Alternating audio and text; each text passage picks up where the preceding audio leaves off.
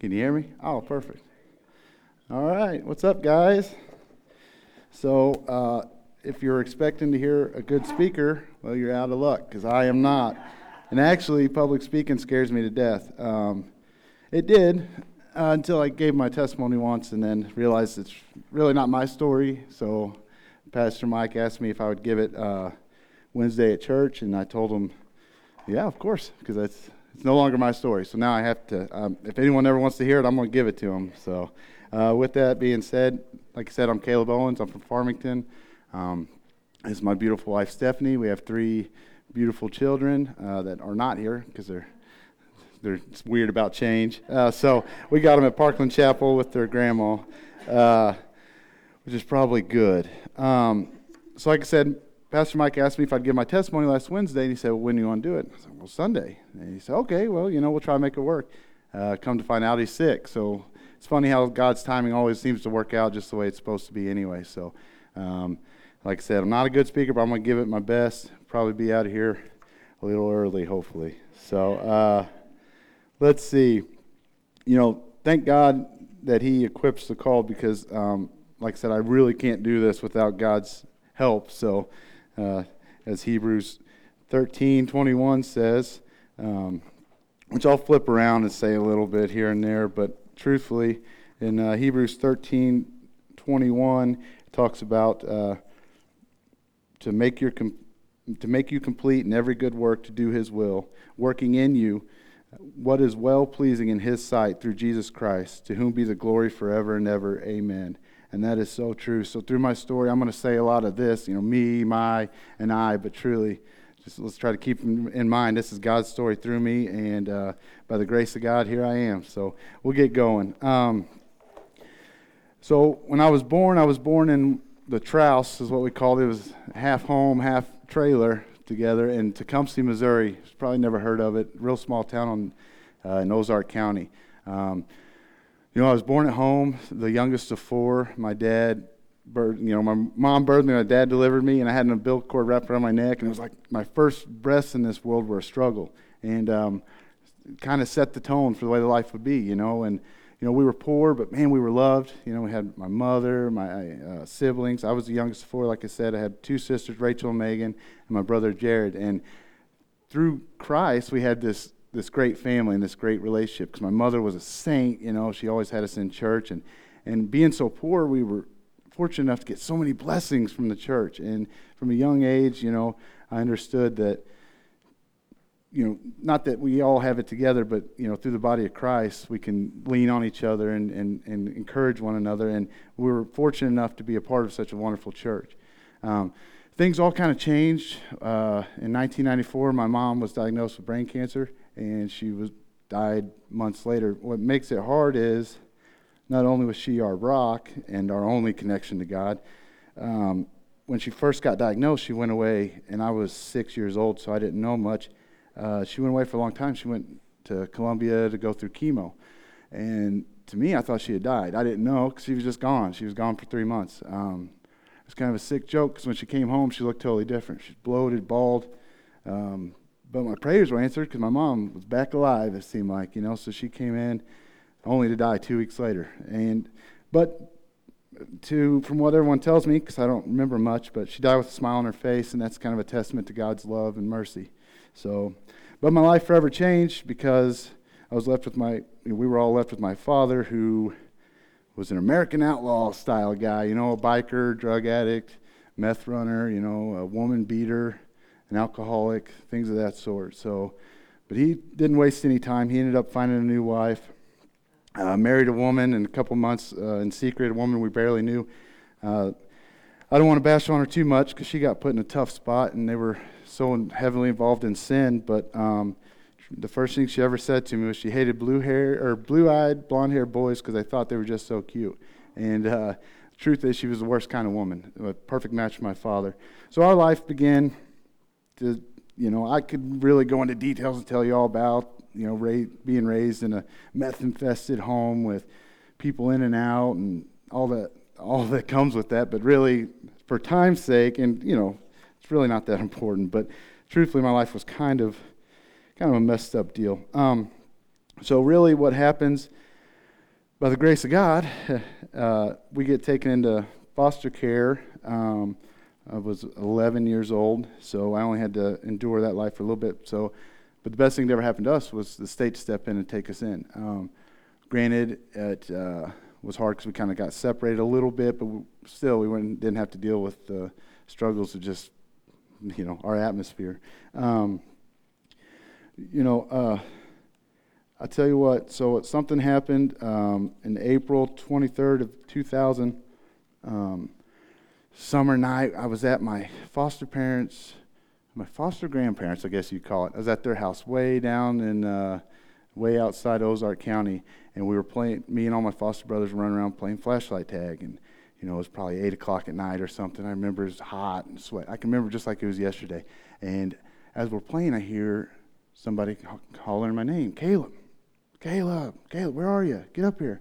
So I run back to the house, and it's my foster grandpa, and he's like, Hey, get in the car. We're leaving.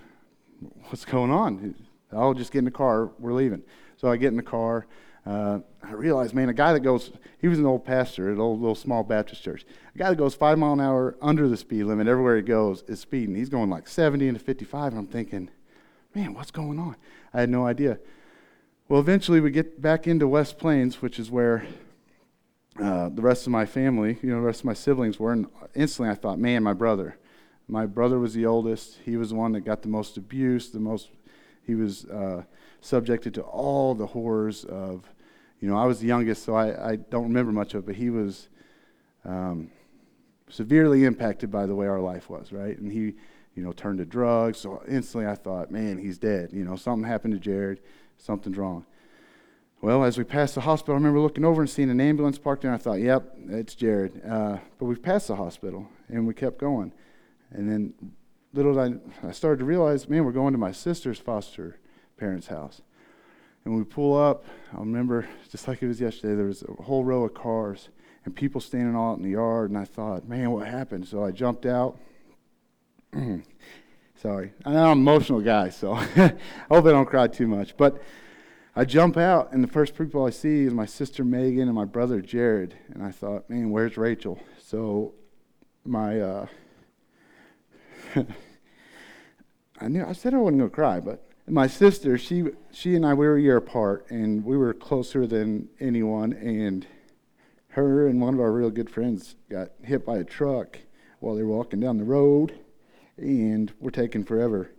Um, you know, whatever little faith I had at that point was out the window. I mean, I, if anything, I blame God for all the mistreatment and all these things. You know, if, if there was a God, why would He do this? You know, why would He take her? Why would He do this to me? Why would He? You know, so literally, I just turned on Him. Right? I went completely into my own selfish sin. Like I became um, sexually active at a young age. I became addicted to different anything I could get to get high, whether it be inhalants or pot, pills, whatever I could get a hold of. And I was trying to fill this hole that I felt I had in my soul that, man, this death has taken all these things from me, and all I can think about is myself and how sorry I felt, you know, and how upset I was. And had it not been for my siblings, you know, I probably would have killed myself because I thought about it. I tried, but I knew that I was mostly cowardice because I didn't have the ability to do it, obviously. And I, by God's grace, was able to see through all the anger and hatred and all the things that were coming through and realizing if I did that to myself, what would I be doing to my, my family, you know, my siblings that are left? How could they handle that? So, uh, but uh, as it always seems to work out, uh, I was given an opportunity, unlike anything else, that truly changed the course of my life. Um, at this time in seventh grade, I started, you know, uh, athletics, you know, uh, organized sports. Um, and having been this size since middle school, which is kind of a sick joke too, because I thought I was going to be probably at least six six, you know, by the time I grew up. But I've never grown an inch since uh, I was 13. So, but anyway, so I worked real hard, and I thought, man, you know, I'm gonna, I really like the sports. You know, I was playing football, and I found some kind of identity and purpose. And um, for the first time in my life, I had a positive outlet for all this anger and hatred I had, you know, towards the world. Um, so by God's grace, you know, He gave me not only the opportunity but the ability to uh, compete in sports, and I, I, loved it. So you know, he, it was definitely a gift from God. I didn't know it then, but it was. Um, uh, ultimately, so after eighth grade, my grandma, Dee Owens, she took me in and moved me to Farmington. And uh, she started to give me a life I never thought I deserved. Um, everything was wonderful. I began to make lifelong friends in Farmington. Uh, I knew it'd be my forever home. And secretly, my things changed, but I was the same, right? So I stayed the same. I didn't, you know, respond well. So again, I stayed in my sin. I was angry at the world, so I fought all the time. Any chance I get, somebody look at me funny, we're fighting. You know, and I thought, man, yeah, this is it. I found an identity in it, right? I became so obsessed with being the biggest, toughest guy that I would fight people just for anything I could. And, and, and, and you know, it, it was a thrill, you know, it was exciting. I thought it was, I was doing something good. You know, I would even fight for righteous reasons. You know, I was always bigger than everyone, so if anyone picked on somebody, I'd beat the bully up, right? So instantly bullying stopped. But I didn't have that many people to beat on. So the, anyway, I'm going to get out of that. I'm getting carried away. But the truth was, I really enjoyed um, deliberately taking my sin and you know punishing others or however righteous I tried to make it. I don't know, but um, with all that being said, I continued in my sin. Um, I gained all this distrust for the world. You know, I started hating others, and there was just literally not any good in me. Now, but on the outside, I looked real good, right? I, I hid everything real well. I was one of the most popular kids in school. I was a three sport athlete. Um, had all these things going for me. My grandma was taking care of me, unlike, you know, like I've never been taken care of. But, but truly, on the inside, I was just dying, man. I was dying. And um, so, through all of that, though, God continued to bless me. I see it now, but then I didn't know. But God continued to bless me. I met my wife when we were 16. And we've been married uh, 12, 13 years now. I can't. I knew I was gonna mess it up. I probably should have wrote that down. I wrote down a lot of stuff. That might have been the most important thing I should have put down there. But we've been together for a long time, and um, what a true gift from God because I've done all I can to push her away over the years, and you know she's here. So that's that's pretty neat. Um, and then I, uh, not knowing what to do, I didn't want to go to college. I decided I'm going to enlist in the Marine Corps Infantry and I want to go and beat up America's bad guys. What more righteous, you know, thing is there than that in my my eyes, you know? And it's so silly. So anyway, I ended up joining the military, and I came home uh, after boot camp and married my high school sweetheart, and we took off. We went to the state of Georgia and lived there. I was a security force marine guarding nuclear weapons. I'm not supposed to talk about, so don't tell nobody. But anyway. Um, so we started there and we took on the world. Uh, two little kids, not knowing what was going on, trying to party every chance we could, finding people to buy us booze, you know, whatever. It was not really the best life, but it's cool to look back now. Anyway, um, so as we're there, uh, my dad ends up calling me, calls me out of the blue. He said, "Hey, man, I'm, they released me from prison because uh, he was always in and out of prison." Um, he said, "Man, I'm released from prison. I'm terminally ill, and they gave me about two months to live." I got off the phone. I didn't know what to think. I sat there, numb, you know. At this point, I didn't care for him much anyway. So, but it was just another bump in the road that, you know, set me on a course of feeling numb. So it's kind of how it all worked out. So he ended up, uh, he ended up dying, and it just almost seemed like it. I had all these excuses now that I could, from my past, that I could use to mistreat others and get away with it, honestly. So I could, how do I explain it? Um, using all the things that I had been through, I was able to manipulate others. I was able to um, selfishly treat others horribly, and they would almost be like, oh, it's okay. Think about all he's been through. You know, oh, it'll be fine. So, and that just kind of speaks to the person I was at the time. Um, but if we fast forward to 2009, Halloween night, uh, I'm with 2nd Battalion, 2nd Marine Warlords, and we get stationed in southern Helmand Province. Um, we land at our combat outpost, uh, combat outpost Sharp, and we begin our operations. While I'm there, uh, get, getting used to the mission, my wife's home with our newborn baby son, Chase. He's our oldest now. Um, and going through all that by herself, and I'm far, far away, and there's nothing I can do. And you know, when I was home, I wasn't a very good person. I wasn't very good. I definitely wasn't a good husband. I didn't know how to be a father. I wasn't anything worth anything. But, you know, it kind of ate at me that I was here, you know, leading Marines on patrols and the most hostile territory in the world. And, and I felt so helpless because there was nothing I could do for her. Um, but anyway, so only war story really worth telling is the time I fleeced the Lord. Uh, it was kind of like a foxhole prayer. Um, we two days before we leave to go to start our transition home and do our decompression time and all that. Two days before we leave, we're all packed up. The unit is that relieves us. They're patrolling. They're doing everything. Um, well, they end up pushing further south than we've ever been, wanting to get at the bad guy. They were all hard charging motivators, and they end up getting pinned down. A lieutenant gets shot, a squad leader gets shot, so they call for a reactionary force. And the last thing I'm wanting to do after a seven month deployment is go, go get in another firefight. But at the point, I kind of felt like, you know, this is it, right? I mean, this is it. I'm probably not going to survive it. They said, hey, is your squad ready to go? What do I say? Of course, yeah, of course we are. So we load up, we move by night. It takes about six hours to get down to them. We get to them about 3 o'clock in the morning, present a plan that we're going to get all the Marines are going to get online. There's about 300 of us. Get online, and we're going to push south and you know get a little retaliation. Um, get online at daybreak. We start moving. Boom! About five minutes into it, we get shot at. Uh, unlike a typical firefight, it was from more than one position, so it, it instantly didn't feel right, and it didn't feel like anything that we had already been through. Um, and at that time, it's the first time I can remember since my mo- since my sister died that I turned to God and I said, God, I know I haven't been what you want me to be. Get me through this. Get me through it, and I'll give you my life. I'll give you my life today. We end up getting through it, and no zero casualties. And we uh, continue on a 10 like 10 hour long patrol pushing south, clearing IEDs. Nobody gets injured. There's no casualties. What a great day. We took a lot of pride in it. We were all excited. But instantly, I forgot my promise with God. Uh, so there I was again, back in my sin, um, which is just the way, the way I was, I guess. Now, the transition home from Afghanistan was different. Um, I know for a lot of people it's really hard, but I think with my past, it kind of helped me.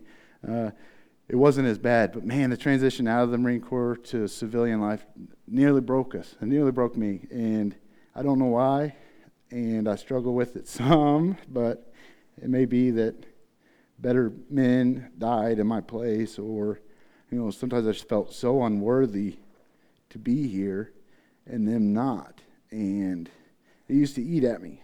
It used to eat at me a lot, and I turned back to what I always did drinking, finding drugs, you know, doing whatever I could to fill this hole in me that was even bigger now than ever. And um, I just had a hard time understanding it all and transitioning. And I was just the worst husband, the worst kind of person. On the outside, I looked great, but truthfully, I was just just a mess. Um, a couple months after I get home, we're living with my cousin, and she took us in so we could find a place to buy because we wanted to buy a place. We were staying with her, and a couple months home, um, her mom, my aunt Christy, one of the strongest women I know, she has chest pains at work, so she ends up going to the doctor. She dies about three hours later. She uh, had a blood clot in her lungs and ended up killing her. Um, and again, I'm pretty numb. I mean, it hurt, but I'm still numb, and then I don't know how to. All I want to do is comfort my cousin and the family, and I can't because I'm just so numb.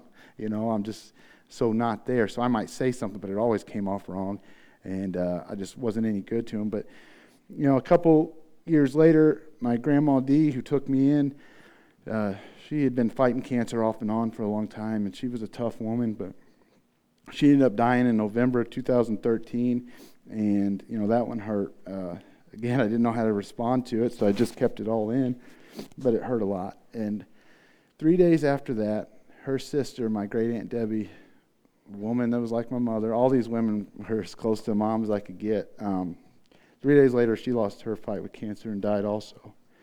Again, just gave me more excuses to hate the world, right? More excuses to be angry, uh, more reasons to, you know, blame God.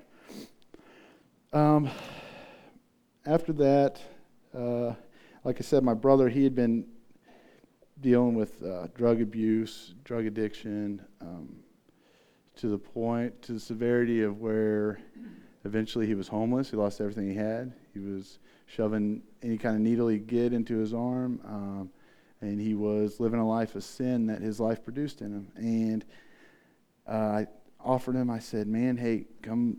I don't have it all together, but hey, come on, move in with me. We'll put you in the basement. We'll, we'll get you clean. And he said, Man, this is going to kill me.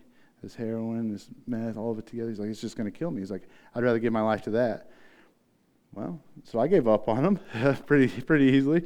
Okay, well, there's nothing I can do for you. Um, so off he went, and you know, I didn't hear from him. Every now and then he called trying to get money, this and that, but it was always just the same. Well, one of the best things that happened was I got a call that he got arrested, and he got picked up on all his warrants, and he went to jail.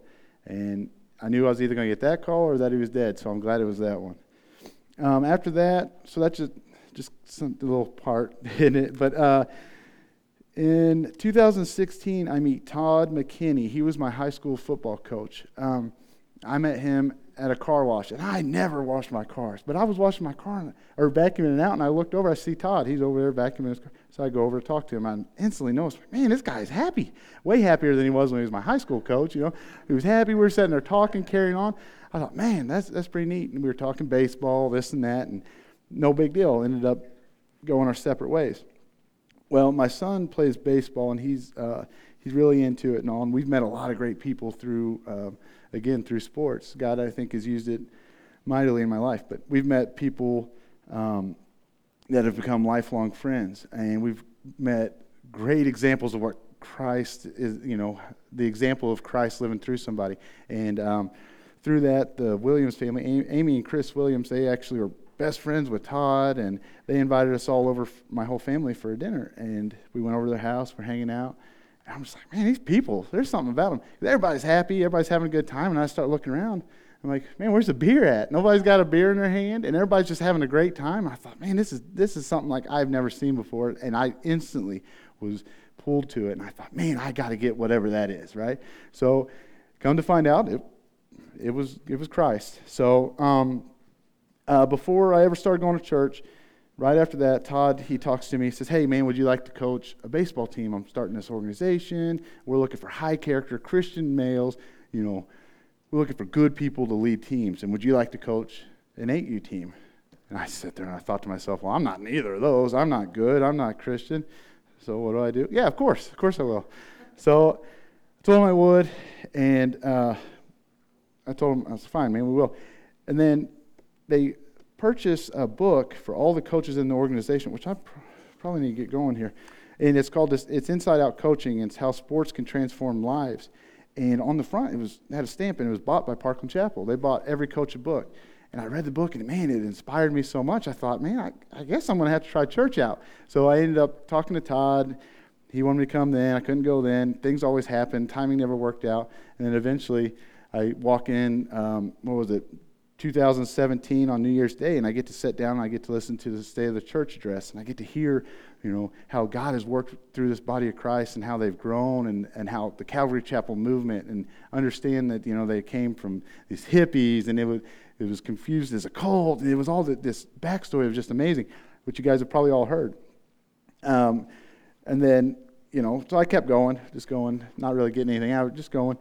And then February 3rd of 2017, uh, we give my wife gives birth to our third child, and he's a healthy baby. We're in and out of the hospital in 24 hours. And at that moment, I was sitting there holding him, and I was looking at him, and I thought, I'm not worthy of any of this, any of these blessings. I got three beautiful children, all healthy, a beautiful wife, and I've been horrible, right? You know, I've been a sinner my whole life.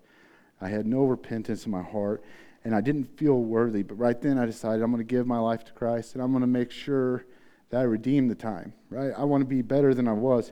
And not me. I want Christ in me to be something I'm not. So um, a few weeks later, I decided I'm going to start dedicating my mornings to Christ.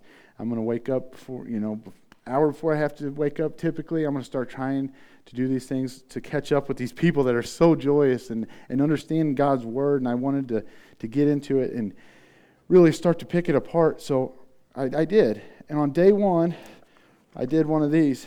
Uh, April 14th, I did one, of these things like this. And I, I pointed and I looked down. Well, it happened to be Isaiah 1 16 and 17. And it says, Wash yourselves, make yourselves clean, put away the evil of your doings from before my eyes. Cease to do evil, learn to do good, seek justice, rebuke the oppressor, defend the fatherless, and plead for the widow. It's pretty powerful stuff for day one, just from flipping.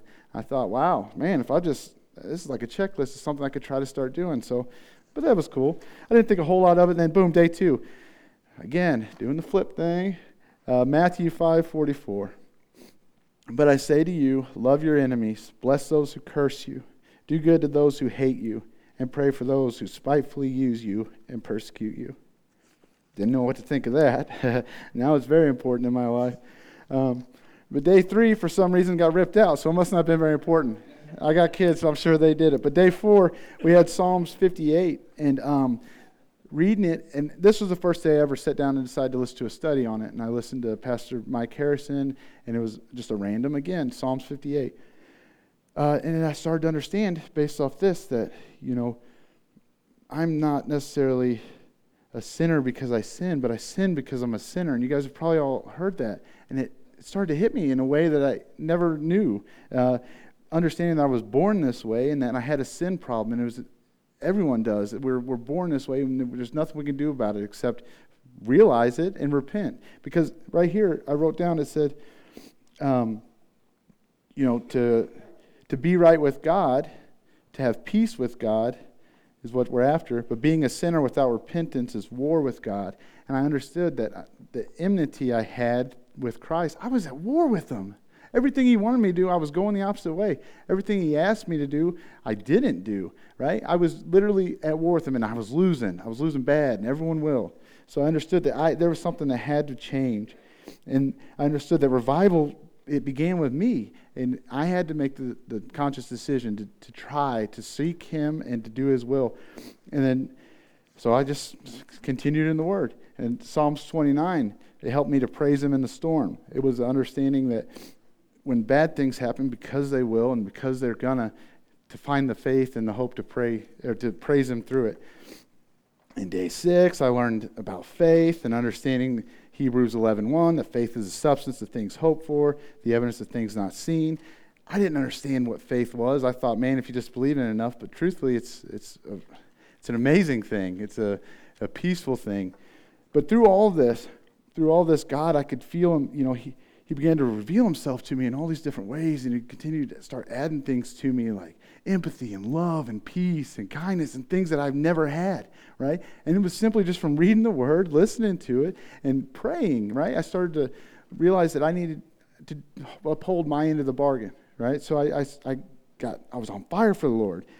And, um, you know, like I said, he began revealing himself to me. One of the first ways he revealed himself to me is my brother calls me from, from jail. And he talks to me. He says, Man, you're going to think this is crazy. I was like, Oh, okay, let me hear it. You know, a good jail story, right? He's like, Man, I've decided to give my life to the Lord. And I busted down crying because at the same exact time, I was giving myself up to the Lord. And we were able to communicate in a new way. We were able to discuss what we were learning through, through the Word. And, and every time, every time it just strengthened my faith. Every time. And uh, and so I don't think the Lord like spoke to me a whole lot or anything like that. But uh, one morning I was sitting there brushing my teeth, and I was thinking about ISIS in Syria and how they were slaughtering all these Christians, slaughtering all these women and children, and it shook me to my core. Like I was like, man, what in the world? It, it bothered me so much that I wanted to literally leave my home and, and go fight the bad guy again. And I was like, how in the world would a God allow that? You know, so I started questioning my faith, this newfound faith, this glory in Christ. I thought, man, something's not right here. And as I'm brushing my teeth, I'll never forget it. A voice unlike the one that's usually in my head. I remember it saying Isaiah, there was a pause, 7, 17. I got all nervous, right? So I start freaking out. I'm pulling out my phone as fast as I can, got a toothbrush hanging. I look it up. Sure enough, Isaiah 7 17. I don't know if it's really that relevant, but boy, did it give me peace. I pulled it up and I read, The Lord will bring the king of Assyria upon you and your people in your father's house, days that have not come since the day that Ephraim departed from Judah. In a moment, I had complete peace with something that was so troubling to me. In a moment, I was given the understanding that this world is corrupt, these things are going to happen. It's all been, you know, it, nothing's a surprise to God. I shouldn't base my faith off something like that. So it was very, very rewarding to me. You know, helped me so many ways just with peace. Um, then right after, so there was literally no more doubt, right? But um, I had to write this down in my little notebook on May 9th of 2017. I was sitting there at the kitchen table like I always do, got my little cup of coffee, and I'm listening to a study. And as the study's going, I just feel the urge to um, to stop and pray. So I pause it. I sit there and I start praying, and as I'm praying, I don't even know what to say, and I'm just sitting there and I'm thinking, man, you know, what's going on? It's got my eyes closed. Next thing I know, all I can describe it is the feeling of my mother's presence in the room, something I've never felt since I was little. And I sat there, and as I started to cry and weep, it felt like it lessened. And then it came back. And I understood that I was being blessed right then, right? Like, and all I can do is as I became uncontrollably, you know, uncontrollably weeping and crying, I all I can describe it as a feeling that you get from the warmth of a hug. I felt like I was being hugged, and then the, the feeling left me. And from that point on, I had no other choice. I had to serve this God. I wanted that. I wanted experiences like that. I wanted to be more than what I was. And it, man, it was on. So, what other choice did I have than to serve our God? In, in Romans 12, verse 1 and 2, it's, I mean, uh, probably one of my favorites, and I wasn't even going to uh, put it in here, but it talks uh, so much about the transforming of a life, right? And it says, uh, I beseech you, therefore, brethren, by the mercies of God, that you present your bodies a living sacrifice, holy, acceptable to God, which is in your reasonable service. And do not be conformed to this world, but be transformed by the renewing of your mind, that you may prove what is the good and acceptable and perfect will of God. Man, that, that's what started to happen. My eyes were open, the eyes of my heart were open. I was able to see things clearly. I was given peace with things that, that I had none with. Um, so it seemed like as I, started listening to these teachings on spiritual gifts and in Corinthians 1 uh, or 2 Corinthians, whatever it is, 1 Corinthians, I started to understand that there was these spiritual gifts that God, by, by the Spirit, grants you. And um, little I know, He was He was, had forged me in my life of with fire. He had forged me and made me stronger, made me uh, perfect for what He had in store for me. So I constantly was praying, uh, you know, Lord, show me my spiritual gifts, give me the opportunity to use them. Uh, hey, you know, let me do your will. Whatever your will is, just let me do it. Give it to me, show it to me. And instantly, it's like everything started opening up. That baseball team that I got to coach, I was able to mentor and lead these kids and share Christ with them and pray with them and be an influence to them and hopefully something that they'll be able to remember for a long time. And, uh, know, it's funny because God already had things established for me and already had things in line before I ever accepted Him. And it was amazing. And I kept asking for more. God, give me more ways to serve. I need more ways to serve. So, to make, you know, be real quick here, you know, God had given me a plan and a purpose and a position in the lives of the youth in our area. And in the last two years, I've had the opportunity to coach over 70 kids in the three sports I coach. And I have the opportunity to build relationships with not only them, but their families.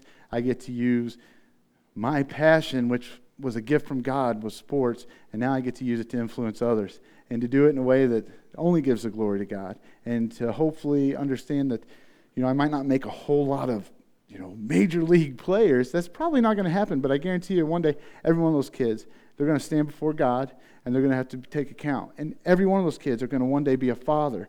They're going to one day be a husband. And I want them to be the best husband and father they can be. And that's my goal. And that's what God put on my heart. And that's what He said look, man, this is what you're here for. This is why you went through all this struggle. So now I get to coach these kids in a, in a setting. And I'm very blessed uh, to be able to do it. But it's given me so much peace, man. I got a purpose now, and to know God's will and to be able to do it is something that only can be described as perfect peace. Do I still struggle? Oh, yeah. I, it's hard for me to wake up in the morning without sinning, right? I mean, it's just natural. But do I repent? Oh, yeah, you better. so I, I learned that no one's perfect. We're all failures in the eyes of the, the Lord, essentially. But by the blood of Christ and by the unde- we're undeserving of this grace that we now live in, right? Our, our Lord and Savior gave His life for us, and I have no other choice but to serve Him. I have no other choice but to stand up here and do something I hate, like public speaking. I have no other choice but to, to follow His will and continue in it for as long as He allows and just to be thankful. I'm so thankful. I never knew what being thankful was because I never had much to be thankful for, but now I can look back I can be thankful for my past. I can be thankful for even the worst of it. I can be thankful for the best of it. And man, I can just be grateful that this Lord has, this God has rich in mercy and grace, and He's able to use me in ways that I didn't think were possible. So I'm so thankful for you guys for letting me talk. Um, I know it's a whole bunch of stuff, but it truly means the world to me, and thank you guys for letting me tell my story. Thank you.